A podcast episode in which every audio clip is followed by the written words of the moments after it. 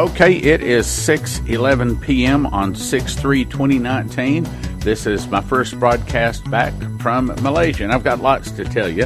Essentially, I think that God is calling us to go and take some ministry, specifically a sevenfold miracle crusade to Malaysia. I mean, I've never been over there. I mean, I've never done anything like this in my whole life. So I was wondering, what in the world are you sending us to Malaysia for? I mean, it'd be a long story, but there was no question in Leslie and I's heart and our whole congregation that God was sending us to Malaysia. But why? So here's the story. So when we arrived, we already knew that this was a very Muslim nation. We were picked up by the local pastor. He took us over to the hotel. Now, we arranged to get there a couple of days early, as Pastor Massey has suggested, because when you travel like that to other countries, many times there are all kinds of delays. Matter of fact, the very first day we got to the DFW airport, we were in very nice uh, airplane sitting on the tarmac, and we sat there for two hours and waited for the. We were waiting for the thunderstorm to blow over. It didn't blow over, so finally they had to pull back up to a gate. We had to get off, and it was not until 7 p.m. that evening, and we got there, I guess, probably about 7 o'clock that morning. So all day long, we spent in a delay right there at the DFW tarmac. So, yes, delays happen a lot when you're flying internationally like that. So when we finally arrived, we knew we were sent by God, and so we also knew our footsteps were ordered of the Lord, and we had no complaints. We were not expecting a nice hotel. We were not expecting things to be as nice in America. That was fine with us because we were feeling the peace of God. We knew that we were sent by God, and so we were at peace with everything. Now, people kept asking us, you know, the, the pastor there, and then when Pastor Massey came, they kept asking us, well, how's your hotel room? You know, because they were expecting complaints because probably most of the Americans coming in would complain about the conditions of the hotel. And they didn't put us in a real nice hotel, but we weren't complaining. I mean, we tried to give accurate reports, but we were walking in the peace of the Lord. We knew we were there by the Lord, and so we weren't complaining. So they took us to this, quote, new hotel to discover it was actually not new; it was refurbished. But they thought it was new. That that's fine with us. We again we had no complaints. Due to possible and probable delays, again we arrived two days before the conference. Now the breakfast was provided by the hotel, and surprisingly, I liked I liked Malaysian food. I, it had a lot of unusual spices that I had never tasted in my life, and. I liked it. Now Leslie didn't care for it so much, but I liked it. And since I didn't know when I was going to be able to eat again, and it tasted so good, I ate quite a bit. I have my, I'm afraid to step on, uh, step on the scales because I probably gained ten pounds. But anyway, so yeah, I, I ate a lot. I, I knew I was overeating in almost every meal, but it, it, it was good. We also knew that the whole Malaysia location is a nation right down near the equator so it's always going to be hot. Matter of fact, I made asked one of the uh, taxi drivers. I said, "Have you ever seen snow?" he laughed. No, no, we've we've never seen snow. So most of the time, every day is about the same temperature. It's anywhere from seventy to ninety degrees all day long. Every day about four o'clock, it rains. Every day about four o'clock. Now, uh, when we got into the hotels, one of the things that we were watching for was whether the hotel had hot water. And so the first hotel we checked into, sure enough, had hot water, air conditioner worked, elevator worked, and there's about seven local Muslim channels on the TV at the hotel. That's fine with us. We weren't complaining. We weren't expecting it to be America. We didn't go there to for that. You know, we didn't go there for the nice accommodations. We went there to minister, and so we were we were at peace with everything. Uh, one of the things we also noticed that was real strange about it, they played this like Arab music all of the time. In just about every place we went, there was Arab music. There was like no, I mean, you thought there would have been some kind of classical music or something. No, it was all like this Arab sounding Saudi Arabia music there. Uh, it was it was really strange. But then, so finally, the International Pastors Conference got started. So they transferred us over to that hotel. The accommodations there went down several levels, but again, we're walking in the peace of God, didn't make any difference to us. There was no window in the hotel room. The room was much smaller. You had a choice of either putting the suitcases on the floor or putting them over on the other. We thought it was kind of funny that the room had two king size beds, but the, you had to put your uh, suitcases up on the other king size bed if you wanted to walk around the room because the room was so small. And but again, you know, we were walking the peace of God. Didn't make any difference to us. So we put the suitcases on one bed. Now we had a little room to walk around. Pastor Massey's room, however, was not so good. He got a real strong smell of sewer in his hotel room, and so he called and said, "We're moving to another hotel room." he had found us another hotel room. We moved over there. Uh, now, Pastor Massey found a different hotel and we got there, and of course, immediately we didn't, at that point, didn't walk over and check the hot water. We're used to hotels having hot water. But this one didn't. Uh, matter of fact, we took a couple of cold showers there, and finally, but but there's there's a story there. I'll, I'll, pass by that and finish that story here in just a second. Let's get on over to the the conference here. So at the conference, they had six speakers. Leslie and I were two of the six speakers, and there was about 70 people, mostly pastors, mostly from India, a few from Malaysia and Pakistan, or Pakistan. Uh, I was told before I went there they, they all knew English, but both of my talks had to be translated into Tamil, which is the Indian language. Well, this is the first time that I'd ever had the opportunity to speak through a translator.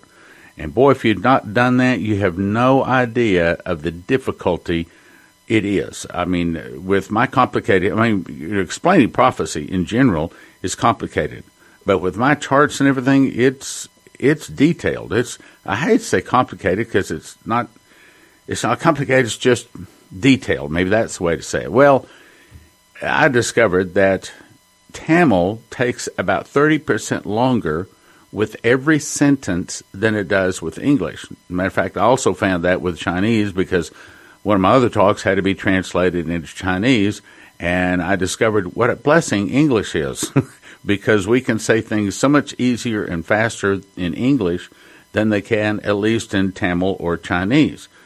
Because, in other words, if the sentence would take so long, to repeat it in Tamil or Chinese would take so long, plus about 30% and it, I found it was very distracting. It really slowed my talk down. I had to reduce the complexity of the talk.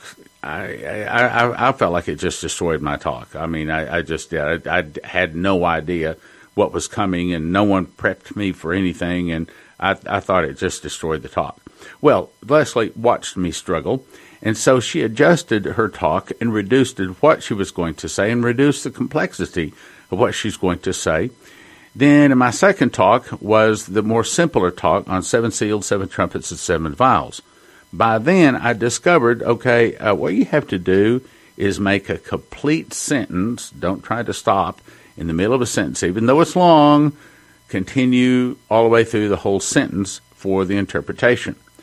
Also, I made it much simpler, and the second talk went, went much better. But I also learned that these pastors I mean, I would have thought that a pastor would be pretty familiar with all of the Bible. Uh, not true. Kind of like Leslie said the other day. Well, Stan, you know, when you first started pastoring, how well did you know the Bible? She says, now today you know it real well, but 25 years ago, not so good, right? And I said, well, that's a good point. Well, they didn't know the Bible so well, and they certainly didn't know prophecy so well. But then again, I'm not trying to criticize them. That was probably the reason God had arranged for me to be there because he wanted them to learn about prophecy because they're all about to go into the tribulation, every one of them. Now, pastors in America that don't know prophecy, which is probably a high percentage of them, they do so because they choose to, at least my opinion. Then, pastors in India or Pakistan and Malaysia, well, they don't know prophecy because they've never even read the book of Revelation. I don't know if that's because they don't understand it or what. But I do know that I saw a real big difference between people that wanted to know versus the American pastors. All they want to know is, do you believe in a pre-trib rapture? If you don't believe in a pre-trib rapture, they don't want to hear anything, anything you have to say. The first thing they have to hear is, oh, yes, I believe in a pre-trib rapture. If you're not going to tell me that there's a pre-trib rapture, I won't even listen to you. of course, I'm also wondering, well, is that one of the other reasons God is sending us to Malaysia? Is it because the Americans are simply unwilling to listen to God's Bible prophecy? Anyway, so to get to the point about the conference, I think that my first talk was not so good. It was over their head, too complicated, and I was not ready for the interpretation. Second one was, yeah, uh, so so.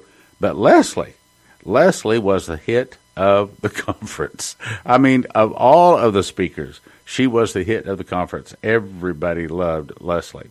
It's almost like, uh, Leslie, can you come? And, oh, yeah, well, Stan, you're also invited. they love Leslie. Okay, so um, uh, let me talk about my book. So we gave away my book uh, for basically any donation. I don't know what came in, but we just gave it to one of the pastors. It wasn't much. But again, we understood that too. You know, we weren't going there to sell books. We weren't going there to make money. We're going there to minister, to make some connections, and well, basically to see why God was sending us there. Now let's talk about the invitation. So from the pastors conference, we've got about one invitation says he can put us in front of 500 to 1,000 people in India to speak. Uh, two others said they could get us in front of anywhere from five to 10,000 to speak, both in India. Then on a Saturday evening, I went over and spoke at a Chinese church, and I made the mistake of talking on the feasts versus the prophecies chart. In other words, the, uh, the well, that's just it, the feast chart. And once again, they looked like a cow looking at a new gate. It was way over their head. I once again should have spoken on seven seals, seven trumpets, and seven vials because that's a much simpler talk. We didn't move hardly any books, but whatever came in, I just gave it to the pastor. Finally, we got to the English speaking church. Now, I'm going to explain a little bit more about this, but just give you kind of a run up on it.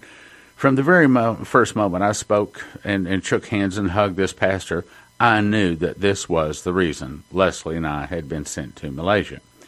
Leslie and I had already fallen in love with the pastors of India, Pakistan, and Pakistan, I keep saying that wrong, and Malaysia, but now we actually met the people of Malaysia. So we were first walked into the English speaking church. I saw a lady walking around praying. That's a good thing. So now I knew that the land was fertile spiritually. Pastor took me up to another room, and him and I just talked. And uh, Leslie was in another room uh, meeting some other people, and just seemed like a really good guy. So we had some. By the way, the Malaysian coffee. American coffee does not have anything over Malaysian coffee. The Malaysian coffee, every place, even though most of it was instant, tastes better than the American coffee. I mean, any place, every place you go, it's like, what? What is this with the Malaysian instant coffee? And it's really good. Anyway, back to the point here. So uh, we began talking, and I could see that there was an eager desire in his heart. And of course, Leslie and I were eager to be a blessing to everyone there too. So we walked back in. I was watching people as they walked into the church, and they walked in with love in their heart, and there was a real excitement to be at church. And this is on a Sunday morning, and there was a live praise and worship band with two praise and worship leaders, which is more than what we have. About 300 chairs, and almost every one of them was filled up. We fell in love with the pastor and his wife. And I believe that the miracles will start with those who accept the end time prophecy soul winning message. So, I was watching to see if the church was going to accept the end time message. Many churches are praying and fasting for miracles, and they haven't received them. So I was watching to see the hand of the Lord, asking myself the question, Lord, why did you send me here to Malaysia? We believe it was for this congregation, and they accepted the end time message. So now let me talk specifically about the church there, the English speaking church. Finally, no interpretation. Yay! now I can finally talk. And all of a sudden, just a minute. Wait a minute. Wait a minute. I haven't taught them on Revelation. I've read it once, but that was a long time ago. Primarily, they just know the Gospels. Gospels. We don't know anything about any pre-trib. You're just free here to say whatever you want to. Uh, just don't speak against other religions," said the pastor. I was overjoyed to hear that. So as we were in praise and worship, Leslie and I standing in the front row next to the pastor and his wife, the thought occurred to me. I wonder if we should. I didn't even get the thought out of my mind yet, and all of a sudden the anointing touched me. I was about to say, I wonder if we should bring the Sevenfold Miracle Crusade to Malaysia. Instantly. Again, I hadn't even said it out loud to anyone, especially Leslie. I just was thinking, Oh, I wonder if we should bring the Sevenfold Miracle Crusade to Malaysia. And before I could get the thought out, I was touched by the anointing. That sent me into a conversation with the Lord. Right there, right then, I began to seek and speak to the Lord. He showed me that Malaysia has lots of people in it whose name is in the book of life, and he wants to get them committed to him. The conversation went on. He showed me this congregation had been praying for miracles and would accept the end time message. He wanted to bring a crusade to Malaysia through this church. This was the reason I was sent to Malaysia. I don't want to say anything to Les- Leslie yet. I wanted to see if the congregation was going to accept prophecy first. Because a while back, the Lord had showed me that many churches are praying for miracles, but they don't want anything to do with prophecy or the end times. They don't want anything to do with God's plan. They want it their way. And of course, God's plan is his last days soul winning message, and it is going through prophecy, meaning any road heading to miracles first has to go through Bible prophecy. Most churches don't want to touch that. So all of a sudden, great. They understand English. They have no knowledge of prophecy or pre trib. I can write on the canvas whatever I want to write. All of a sudden, I was released to finally teach Bible prophecy.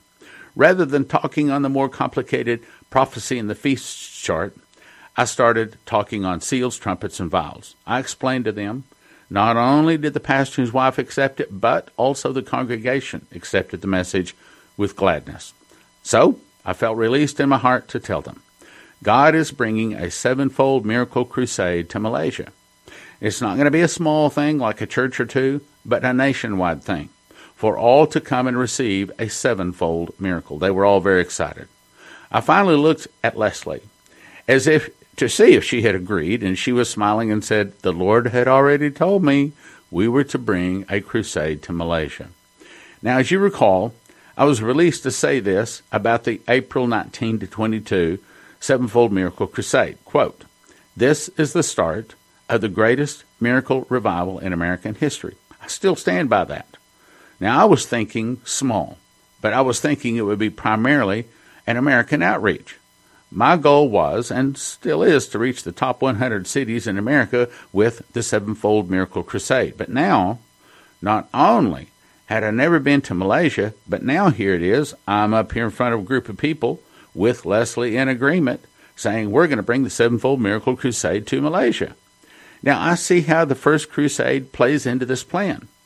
See, now we have 380, as we call them, purple shirt helpers, trained to work in a sevenfold miracle crusade, meaning many of them will be willing to go, probably at their own expense, all the way over to Malaysia to help with this.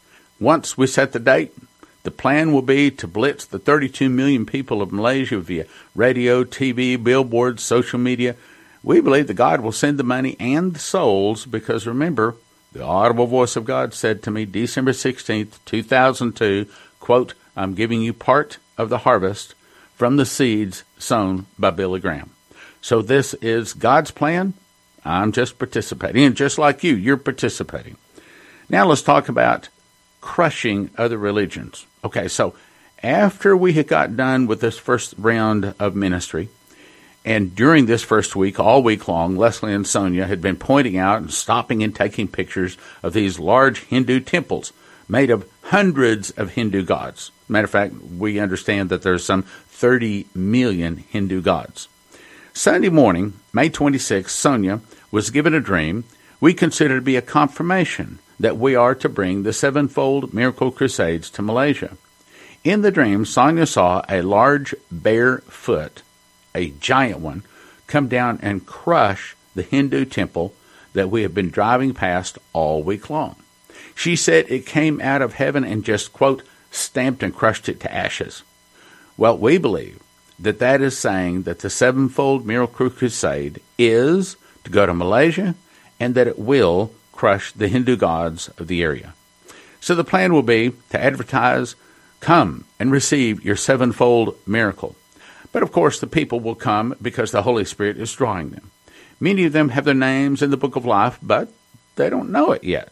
Many will come who are currently Buddhists, Hindus, Muslims, and the Holy Spirit will supernaturally draw them to the meeting. Now, another confirmation. About a week ago, Leslie, Sonia, and I were about to walk out of our hotel. I realized that I left my cell phone. Leslie asked me to also go back and get her a Coke from the fridge. All the way back to the room, I began talking to God. God, as you know, I will go to the end of the world for you. I'm willing to die for you. If I'm willing to die for you, then certainly I'm willing to do a sevenfold miracle crusade in Malaysia. The only thing I ask is that you show me what you want me to do and to say at this crusade. As you know, I felt like I didn't exactly know what to do or what to say the final hour of the Dallas Sevenfold Miracle Crusade, so I said, I only ask that you show me what to do and say. Well, when I arrived back down in the lobby, I realized I had forgotten the Coke for Leslie. That night I woke in the night and I found it difficult to go back to sleep. As I lay there, I saw myself speaking in a large group of people in Malaysia, people from all religious backgrounds. God showed me how to begin the talk, how to make my points, how to speak of Him, but not use the name of Jesus until I had established a relationship strong enough to do so. Now, let me explain. See, in Malaysia, they have a law. You cannot try to proselytize Muslims. In other words, you can't go up and talk to a Muslim about another God. That's illegal. Well, what he was showing me all night long is how to structure the talk to not break that law. We're not trying to break the laws of Malaysia. We love Malaysia. We love the people of Malaysia. We want to win souls. And he showed me a way to do it without breaking the law, but still able to win souls. So the next day I was telling Leslie, You remember I forgot to bring you that Coke? Yes. Well, the reason was because I was talking to God the whole time. Then I told her the story. Well, my point in telling you this is that in many ways, God has confirmed to us that we are to bring a sevenfold miracle crusade to Malaysia. When? I don't have a date. How? I don't exactly know yet. But we got about 1,500 people on the fast track team, and I will get them fasting and praying with us, and God will show us. Now, let me tell you another way we know that we were supposed to go boiler explosion. the first hotel was a little lower than oh, let's say an old Motel 6 that I once stayed in. So we moved to the second hotel. And yeah, it had water that was the same temperature of the cold water. In other words, they didn't have any hot water. But we didn't know that till we got all checked in and and it was too late to really go packing up. We didn't want to have to pack up all the stuff and go to another hotel. So we just decided to stay there. And besides that, they said, yeah, they were going to get it real, fixed real quick. Now, there's an important point to this story. There were about 24 floors on the hotel, and they had put us on the 24th floor. Well, about 8:30 that first evening, I was watching TV, if you can call that watching TV. and all of a sudden there was a loud boom. I mean, it sounded like thunder hit the hotel right beside. It was really loud. It shook the whole place. Instantly, it came out of my mouth. I said, "That was a boiler explosion." I didn't even know what a boiler explosion was. I never been around a boiler before, but it came out of my mouth. That was a boiler explosion. I just knew it. I mean, that was it was like a supernatural a prophecy. It was like from God. That was a boiler explosion, and the whole room shook. Now, looking back, it was really the Lord filling my mouth. That night, about 3:30 a.m., I was awakened by Leslie talking to Pastor Massey. She was sitting up in bed next to me, and she was telling him, I have lost my peace about this hotel. We need to move. I went back to sleep and I had this dream. I dreamed that I was falling as if I jumped out of a plane. I saw trees below and grabbed a branch which eased my landing down to the ground with no damage. When I landed beside me, there was this wooden spool, about two foot tall, about three foot across, kind of like you wind large wire on. And there was a bird on it who didn't fly away immediately when I landed beside him. Then I looked to see why he didn't fly off, and his back was broken. He was just waiting there for death to come. Then I noticed the spool was covered with all kinds of decomposed bodies of various varmints, and there were three scared to death rabbits waiting for death to come because they were too afraid to jump off of the spool. So I used my foot to save their life and just pushed them off the spool so that they would jump and run away. I awoke and immediately sat up and said, Leslie, I just had a warning dream. We need to get out of this hotel now. The three rabbits may be talking about the three of us, me and Leslie and Sonia that was with us. I called a plumber friend and he said, Stan, you got to get out of there now. Thousands of people are killed every year from boiler explosions. They are deadly. Get out now. When we were checking out, of course, we prayed that the boiler would not explode, that no one would be damaged, and I also told them it was very important that they get someone up to look at this boiler because we were on the 24th floor and the boiler was literally right above us on the roof. And that boiler could have exploded. But the point is, God was protecting us. And now it's going to be interesting to see what God does. Now, based upon this other sevenfold miracle crusade that we did back in April. I'm just guessing. Uh, we will know more here in another week or so after we get some people to put some numbers together. But we're probably talking in the ballpark, someplace between fifty to hundred thousand dollars to go to the other side of the planet, to Malaysia, to put together this sevenfold miracle crusade. But we believe that God has called us to do it, and so we believe He will put it all together. Let me talk to you briefly now about my book. In 2017, I decided I was going to memorize the book of Revelation, and I didn't really think anything was going to happen. It was just a project. But all of a sudden, I began to receive these revelations. Matter of fact, I received 30 revelations and two visions. The last one was telling me to write this book. Now, let me talk to you briefly about the supernatural part of it.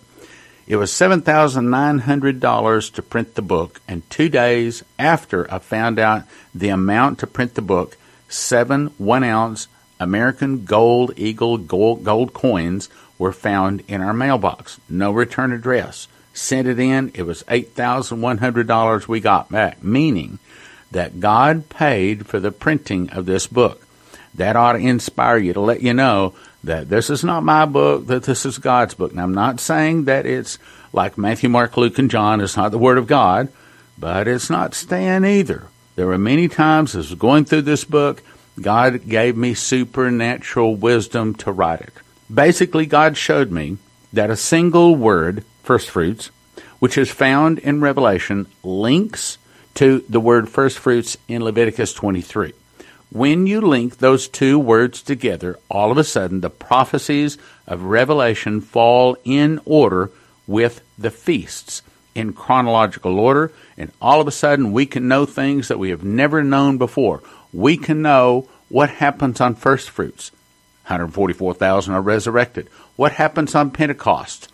Those washed in the blood of the Lamb. Then go to the marriage supper of the Lamb with the 144,000. We can know that the marriage supper of the Lamb takes place on Pentecost. About four months later, then we ret- return with Jesus on white horses for trumpets, which is the day of the Lord. Ten days later is atonement. This is the judgment of the dead. Five days later, the New Jerusalem, the golden city, comes down. All of that becomes clear once we understand the secret door to understand Bible prophecy. One for 20, don't do that. Five for 30 or 10 for $55. One for 20, five for 30, 10 for 55 at prophecyclub.com. You can watch our DVDs at watchprophecyclub.com. Thank you for listening. Thank you for your prayers and thank you for your continued gifts of support. God bless. Prayerfully consider supporting the Prophecy Club with your gifts of support. We would not be here without your prayers and generous financial support.